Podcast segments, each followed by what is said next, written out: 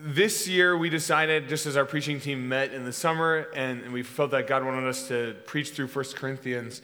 Um, the w- book of First Corinthians is just so big, and it has so much stuff to, to preach through and to cover that we're like, man, we're going to need pretty much every Sunday that we can to do that. So um, instead, you're going to get to hear me Uh, preached through Ephesians chapter, or sorry, not Ephesians, First Corinthians, chapter five today. Um, okay, now before I do that though, I want to remind you a little bit of what it is that we've been going through. So uh, we've been doing this series called Messy Church, and we're looking at First Corinthians. We call it a book, but as I uh, will continue to remind you, it's actually a letter that was written by the Apostle Paul to a church that he planted. Um, he started this church about two thousand years ago, and uh, then he moved on and went to uh, plant other churches. And uh, he was, of course, interested in the welfare of how they were doing. So he'd write back, and uh, he'd have some sort of communication. They would ask him questions, and he would tell them how to uh, deal with different problems that were going on in their church. And we saw that uh, one of the big things that was a problem in Corinth was that the church was very divided. And uh, the past few weeks, we've seen how they were divided over leaders. They would take two different guys, uh, three different guys, whoever, and they would... Uh, basically divide over them, even though they were all preaching the same gospel and they were all looking to glorify God. Uh, they still ended up taking their focus off of the one that was supposed to be glorified, and they were focusing it on the people that were supposed to be doing the glorifying. And so with that, Paul is trying to help them see, guys, this is silly. This is stupid. Stop dividing yourselves. All glory belongs to God. Uh, you need to be unified in purpose together under him, and you need to appreciate the different people that, that are preaching there. Like, they're all working towards the same effort. And that's going to be a theme that he continues throughout First Corinthians, is really just trying to push unity uh, on this church, because it was something that they weren't grasping very much. Um, now, uh, as we get into uh, First Corinthians chapter five, I, I would say Paul has been pretty uh, gentle uh, so far with how he's been uh, helping the church figure out how to deal with some of their issues.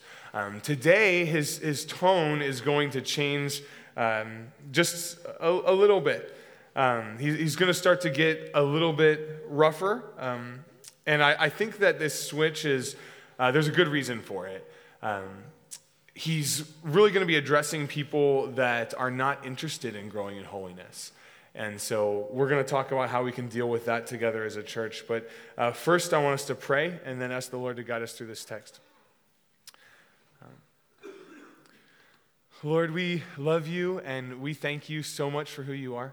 Um, we thank you that you love us, that you guide us, that you protect us. And Father, we just give you this time. We ask that you would remove any distractions from us, and that you would help us just to focus our hearts and minds completely on you. Uh, be with us here. We love you, Lord, and we pray this in your Son's awesome name. Amen.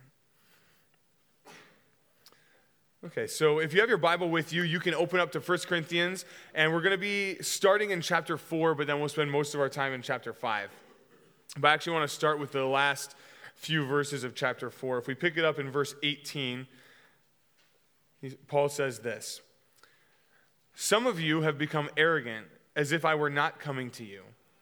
But I will come to you very soon, if the Lord is willing, and then I will find not only how these arrogant people are talking, but what power they have. For the kingdom of God is not a matter of talk, but of power. What do you prefer? Shall I come to you with a rod of discipline, or shall I come in love and with a gentle spirit?" So as I said, uh, we'll stop here for a second. Paul uh, had been pretty gentle with what he'd been instructing them before. It was like, hey guys, this is silly. You need to stop dividing yourselves over leaders. And, and now he's he's going to move to this spot where it's like, hey, I, I've heard of some other stuff that's going on, that if you guys don't get your act together, I'm going to have to come. And, and there's basically, I'm going to have to whoop some butt um, is, is what he is going to be getting into here. He's saying, like, you don't want me to have to come that way though. Uh, like, I, I'd much rather come like in, in love and in a gentle spirit. I hope that you guys can resolve uh, this issue w- without me having to, to be difficult. And so p- basically what we see here is that Paul is zealous for the glory of God, and he's willing to defend it aggressively if he has to.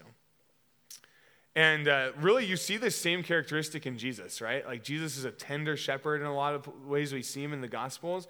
But there's sometimes that his zeal for the holiness of God just rises up in him, And I mean, seriously, there's a story where Jesus made a whip and started whipping people.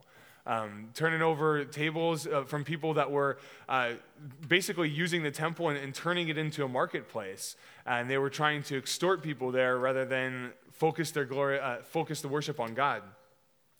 Um, we also see even like uh, the the Lord doesn't doesn't want to execute his, his wrath. I mean, Ezekiel, I think it's thirty-three eleven says, "I take no pleasure in the destruction of the wicked." But we do see, and this is very clear, like all throughout the scriptures, that God will execute his wrath eventually. Um, there, there comes a point sometimes where his patience is run out. And so Paul's warning the Corinthian church, hey, man, I want you guys to repent. I want you guys to get this together. I'm going to tell you the right things to do, but but if not, I'm going to have to come, and it's going to be not as joyful and not as happy of a visit.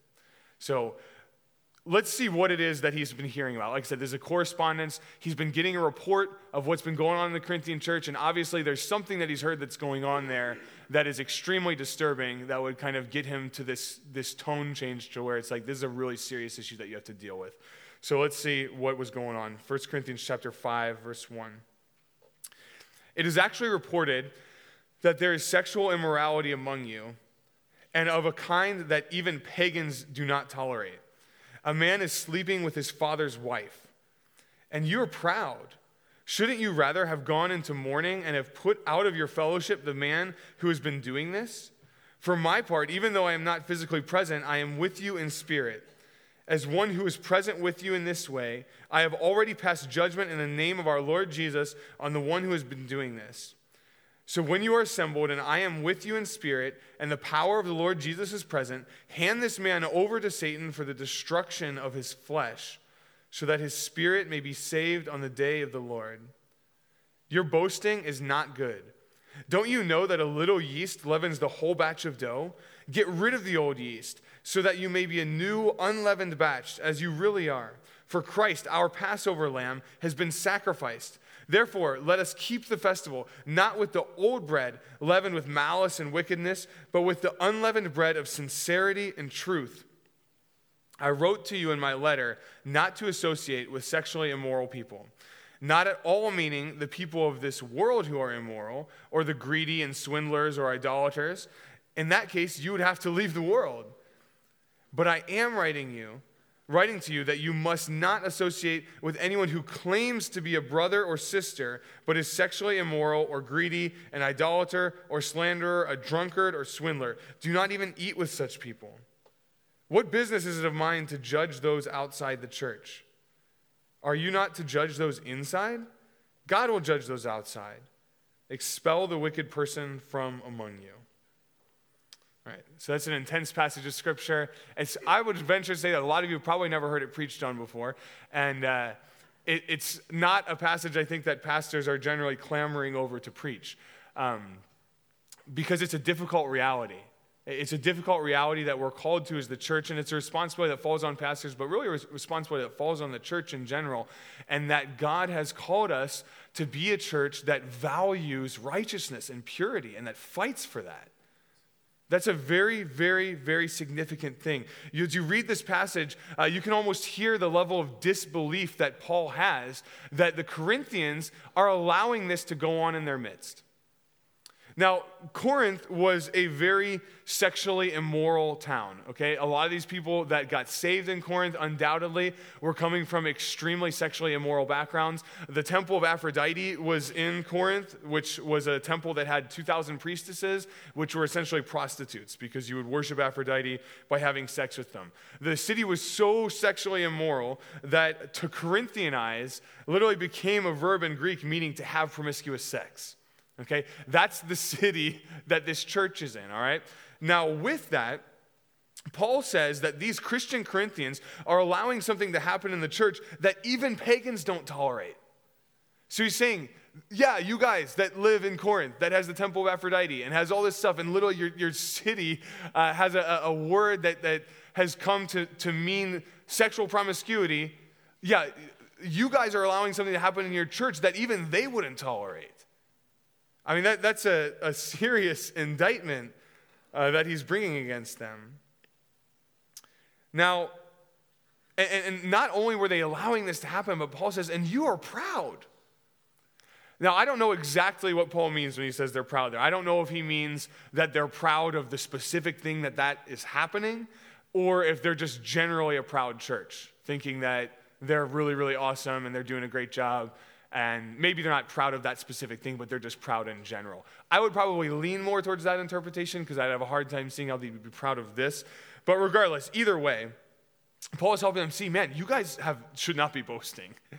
Like, what, what you are allowing to, to go on, despite all this other stuff that, that God is doing in your church, and there's cool things that are happening there, and he praised them earlier, and he called them saints, he reminded them that they were God's holy ones, but he's almost saying, man, you guys should not be proud. This is not okay for you to be boasting. And Paul goes so far as to say, not only should you not be proud, but re- really, you should have already known what you should do. You need to kick this guy out of your church.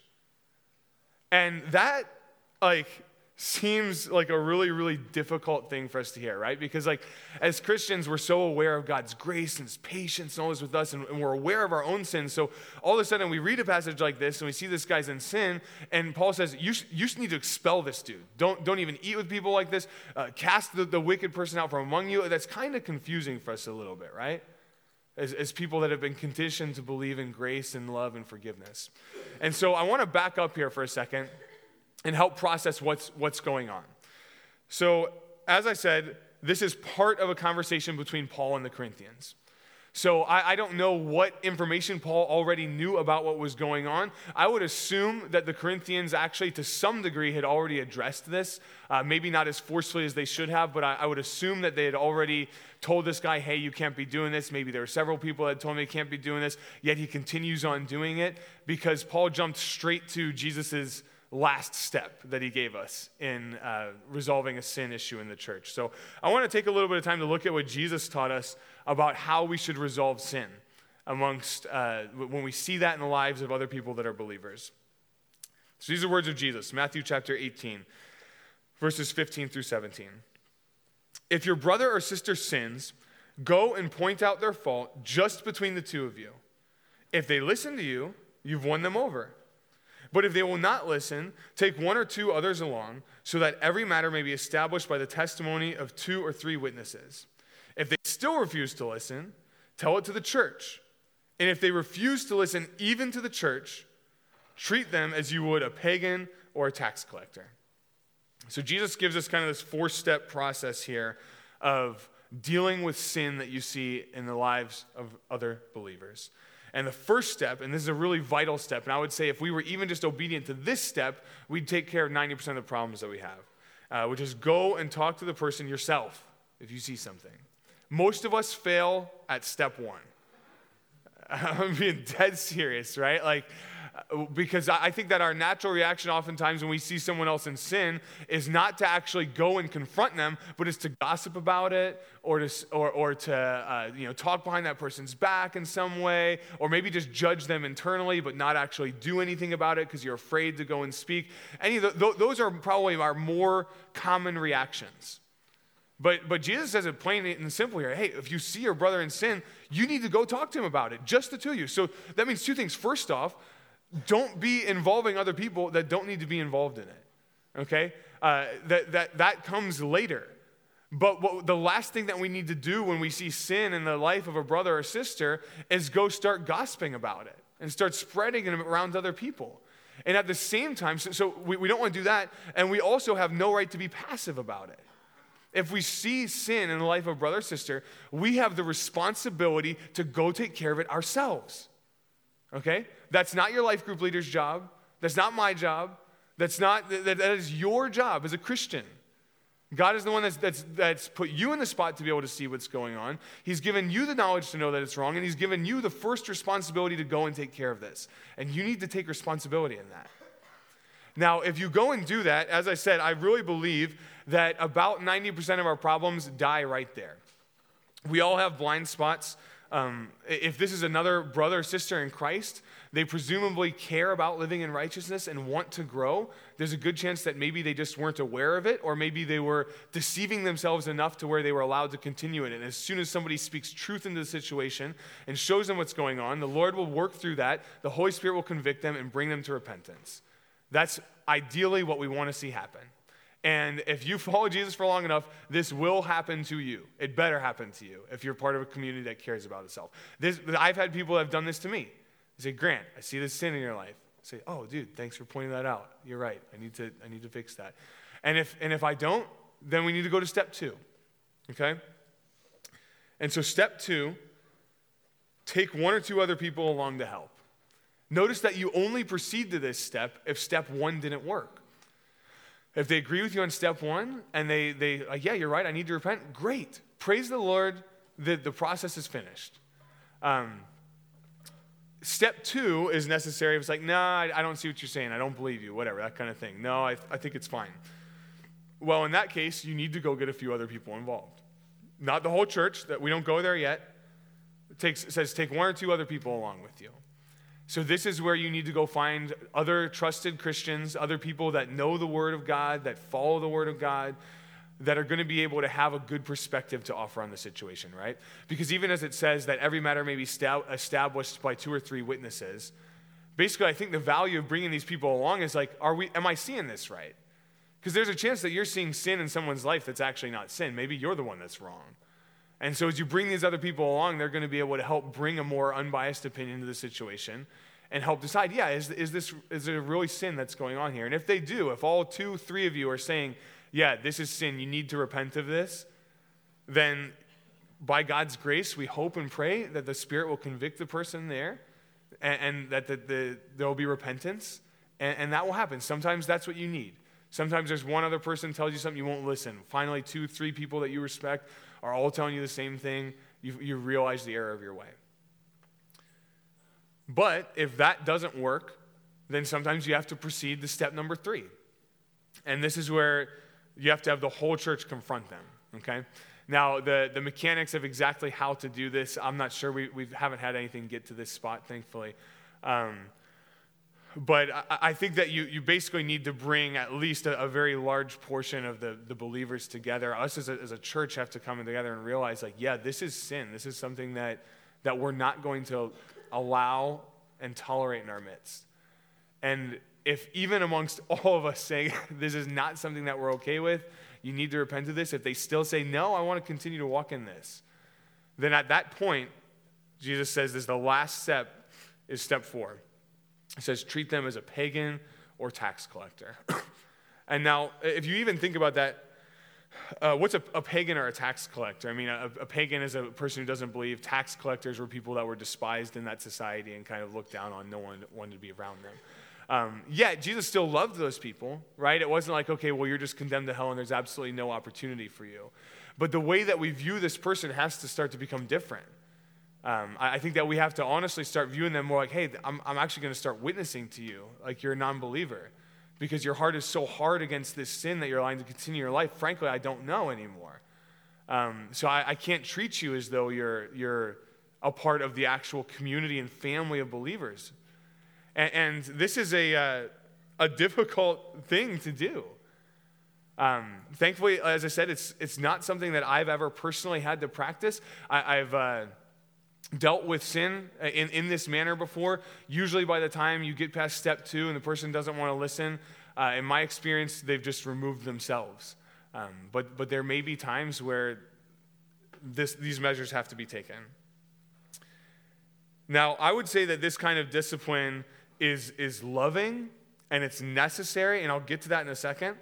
Um, and, and I think that this is a last resort thing, though. And that's why I would say I would assume that the Corinthians had already done some of these steps, or probably all these steps, because by the time Paul got this letter, he's like, you guys need to just kick this person out. He's gone straight to step four. Uh, but I don't think he's skipping over those without having some prior knowledge of the other stuff happening. So you might be thinking, why why kick somebody out, though? Like, wouldn't it be better to just, like, keep them around, let them eventually, like, learn the right way to live, you know, be loving, be patient, that that kind of a thing? And if you're thinking that, like, I think that your heart's probably in a good spot. I, I think that you love that person and, and you do desire what is good for them. The thing is, I, I believe that Jesus also desires what's good for people. I believe that Paul also desires what's good for people. And both of us are telling the same thing. And so if this is the case, then we have to look at this and understand that discipline, this is not because you've just given up on the person and you don't like them anymore. This is this is a, essentially a new strategy that you're employing to say, we've tried everything else we can to help you. This is the last thing that we can do. And so what I would say is that discipline is actually intended to bring repentance. If you even look at what Paul said in verse five, he said, hand this man over to Satan for the destruction of the flesh so that his spirit may be saved on the day of the Lord. So the, the point isn't, well, I'm just sick of this guy and I don't want to deal with him anymore, get rid of him. There's actually a reason for this. The reason is this guy won't listen to any sort of loving rebuke. And so finally, I've got to try something else. It's essentially what God did with Israel, right? God sent Israel prophet after prophet after prophet after prophet. He was so patient with them. And they stayed in the land for so long, and yet they were still so sinful that finally there was no other option but, all right, you're going into captivity. Uh, captivity. Uh, Assyria comes and conquers northern Israel. Babylon comes, conquers Judah.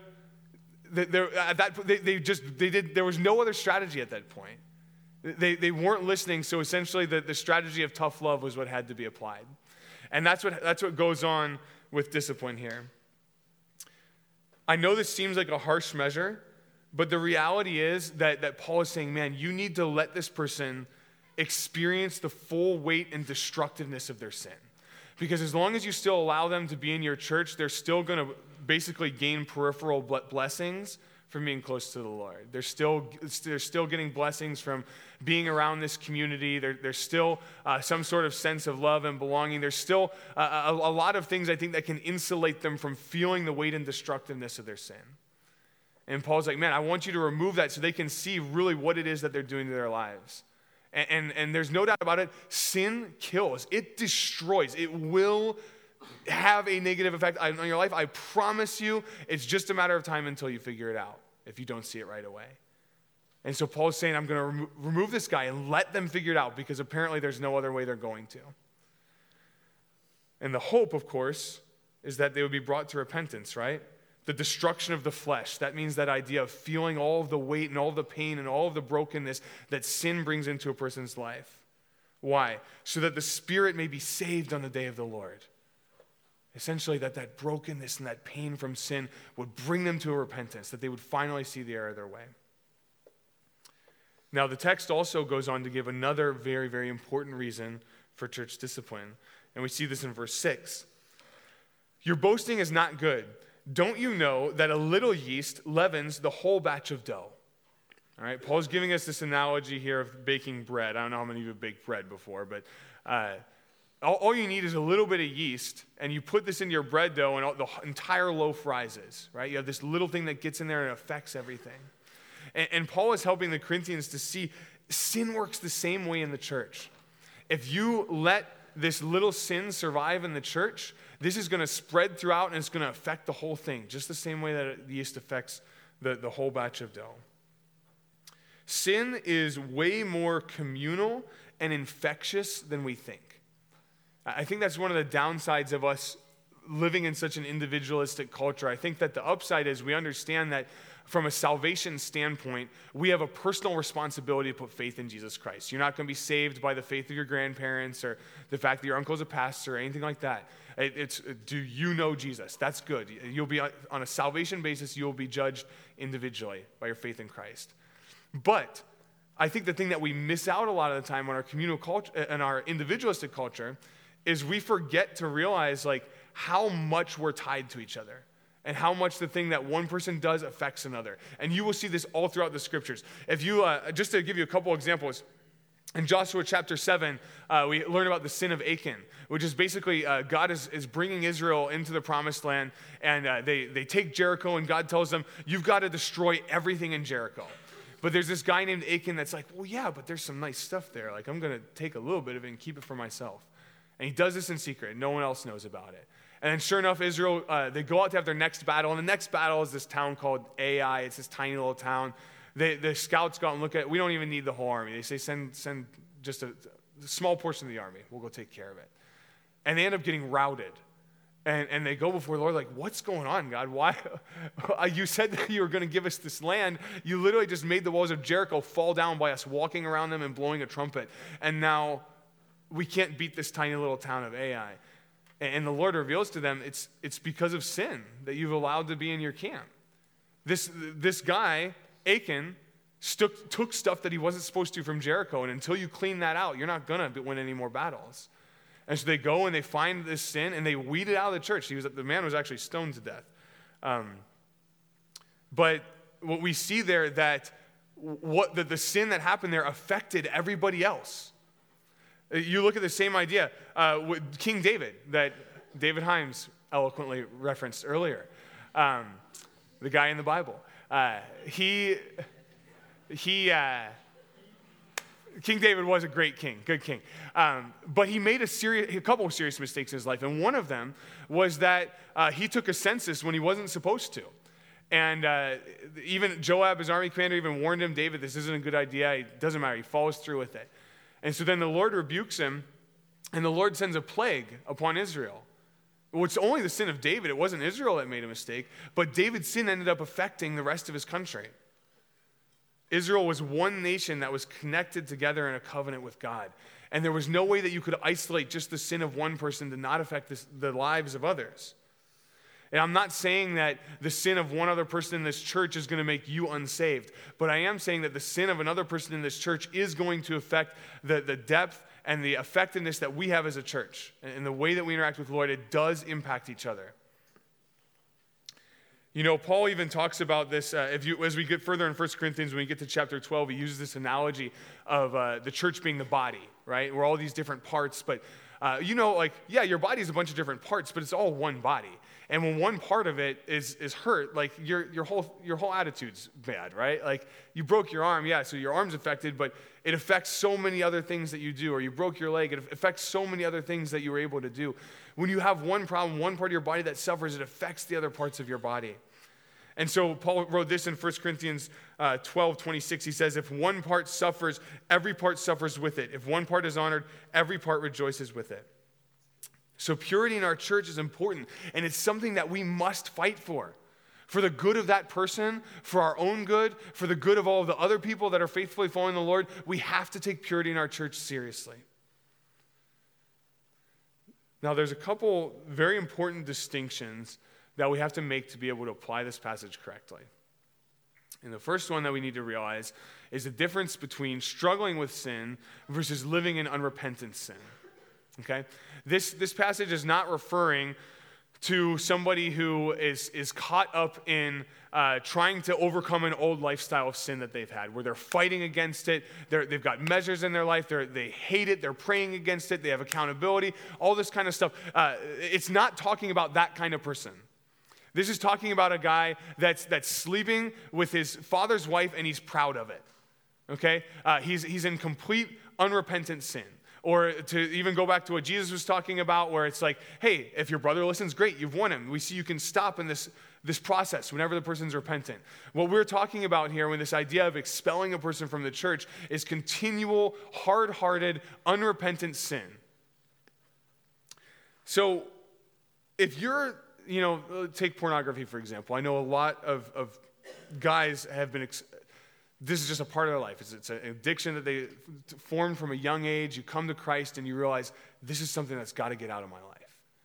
And, and as, you, as you're fighting against this, and as you have accountability in your life, you're taking measures to beat this. This is not saying, well, we need to expel you just because you haven't fixed it yet. That's not what this is saying. Um, but if it's like, hey, I don't care, this is just a part of my life, it's something I've become accustomed to, I want to continue in it, and you have person after person that's coming to you and helping you say, dude, you can't have this in your life, then at that point, like, if you continue to not listen, then yeah, this is talking about that, that you need to be expelled so that you can feel the full weight of your sin. Or this, you, you're trying to beat a drinking problem. You know, you've you, you've partied all the time in high school, maybe you got saved later in college, whatever, you're coming from this this culture of, of just, this is what you've done in your life, is getting drunk all the time, and, and and you find yourself slipping back into that sometimes, but you hate it, you confess, you repent, you're trying to fight against this. That's different from the person that says, well, yeah, this is just like, yeah, I know I'm not supposed to, but it's just kind of part of my life, that's what I'm going to do. And as you continue to not listen, like, there's a difference between those two. You look at what Matthew said in uh, Or so what Jesus said in Matthew eighteen there, I just want to point this out to you again. If your brother or sister sins, go and point out their fault just between the two of you. If they listen to you, you've won them over. Awesome. Great. That's what we hope for in this process. If you even read a, just a couple verses later in that chapter, it says, then Peter came to Jesus and asked, Lord, how many times shall I forgive my brother or sister who sins against me? Up to seven times? Jesus answered, I tell you, not seven times, but seventy-seven times.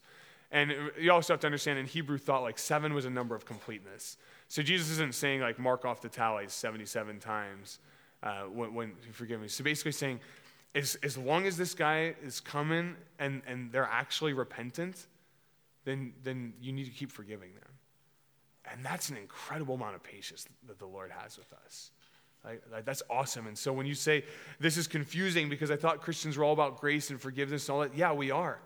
We have a God that tells us to forgive seventy-seven times, meaning infinity times.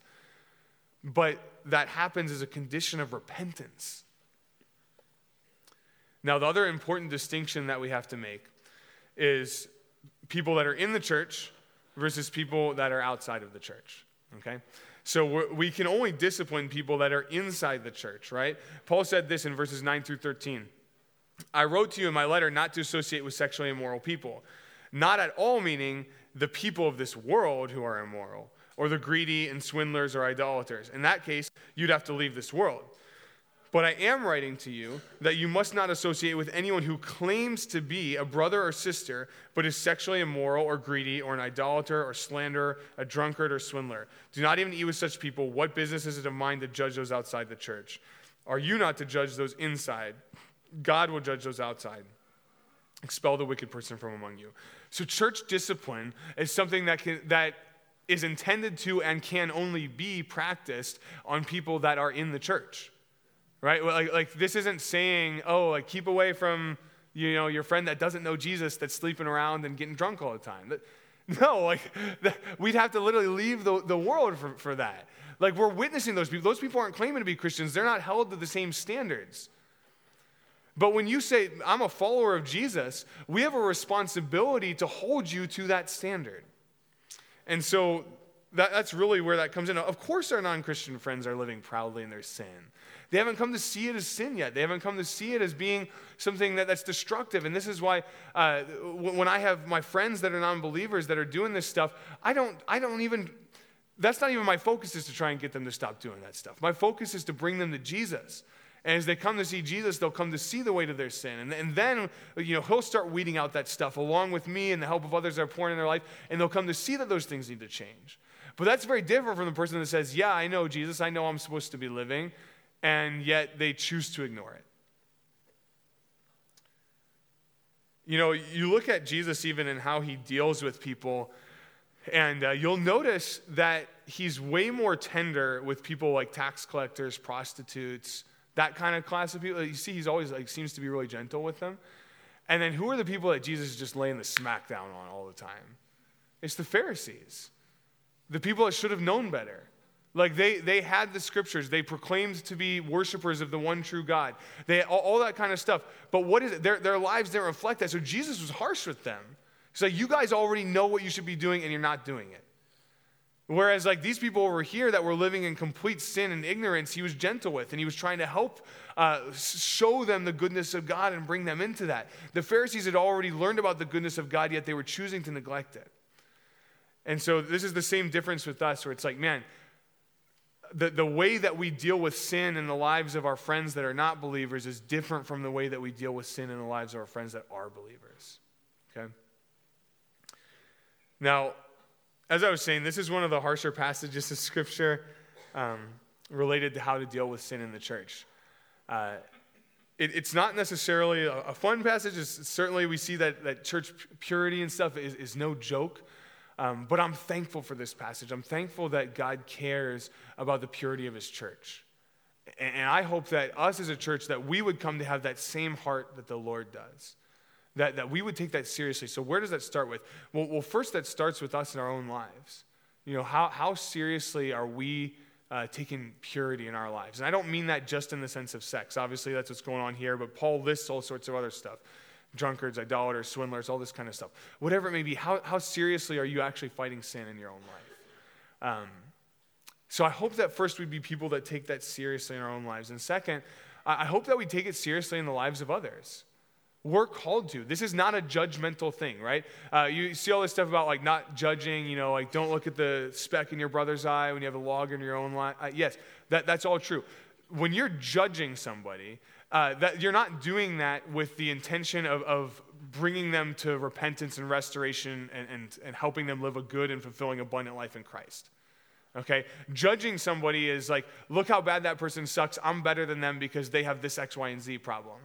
It's not a matter of trying to help them. When you're bringing a, a legitimate issue to somebody in this, in the what the truth of the Scripture says, that's not judgment. That's love. So we need to be serious, and, and this is a responsibility for all of us, okay? When it gets to those really difficult levels of actually expelling the person, then that's a responsibility that, that lays on me and, and Perkle and the other leaders of the church. Um, but but the responsibility, as I said, probably ninety percent of it lays with you guys. Of of when you see a brother or sister that is in sin, that you take the initiative to go and confront that right now. Don't let that continue to linger. It'll hurt them and it'll hurt you.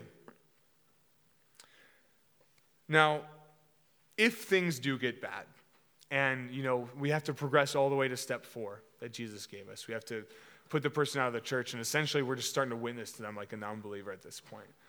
Um, as we're doing that, remember, this whole process is for their good. It's for the good of the church, and it's for their good too. And so we're praying for them, and, and we're asking the Lord that he'll bring them to repentance. We're asking he'll show them, because we know that our God transforms and that he takes people out of sin. He does it all the time. He brings people from death to life. And so I want to skip to chapter six and just end on a couple of my, probably some of my favorite verses in the Bible. I think are just really, really powerful. If you skip over to chapter six and read verses nine through eleven, Paul says this, "Or do you not know that wrongdoers will not inherit the kingdom of God? Do not be deceived, neither the sexually immoral, nor idolaters, nor adulterers, nor men who have sex with men, nor thieves, nor the greedy, nor drunkards, nor slanderers, nor swindlers will inherit the kingdom of God. And that is what some of you were. But you were washed, you were sanctified, you were justified in the name of the Lord Jesus Christ and by the Spirit of our God." Man, I, I, I love that. That's what some of you were. I told you that he's writing this letter to a church that you, you've learned about Corinth. You know what the city was like. Of course, they related to that stuff a ton. But but if you hear from my first sermon, he opens up and he he talks about, man, to the saints, the holy ones. It's not what they're identified anymore. If, if you're in Jesus Christ, you're you're cleansed of all that. Yeah, wrongdoers don't inherit the kingdom of God. Praise the Lord that our wrongs have been swept away by the blood of Jesus if we're in him.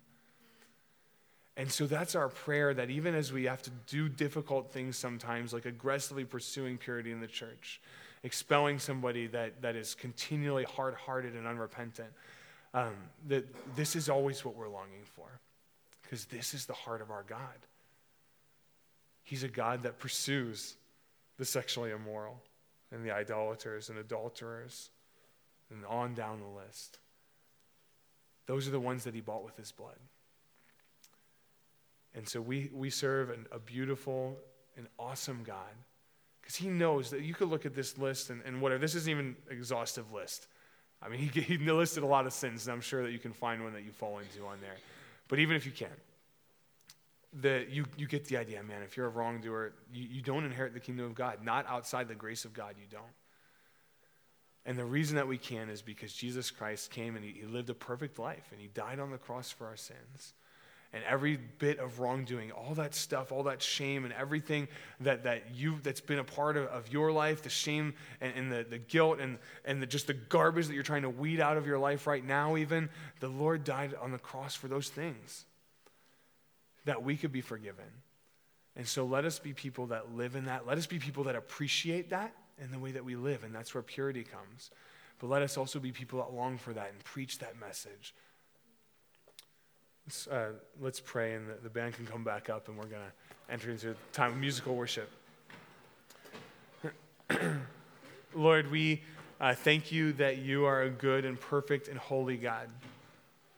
And uh, we just, we thank you that you teach us what is true and good and real.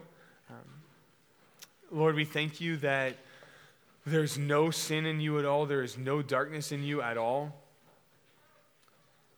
God, we thank you that as we're saved in Christ, there's there's no sin in us anymore that holds us back from you, Lord. And while we still struggle with the flesh, we, we thank you that you're patient with us and that you continue to forgive us.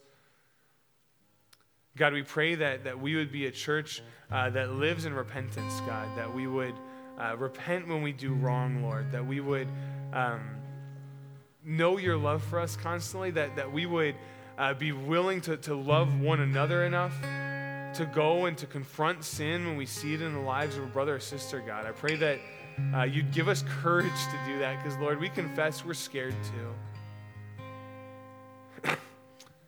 But Lord, we thank you that you confront sin in us. We thank you that your Spirit shows that in us. And you do it because you love us. You do it because you want us to grow. And Lord, as we pursue purity as a church, I pray that you would help us to call one another out and to help one another because we want each other to grow. Lord, give us the courage and strength to pursue you in the way that you've chosen to be pursued. We love you, Lord, and we pray this in your Son's awesome name. Amen.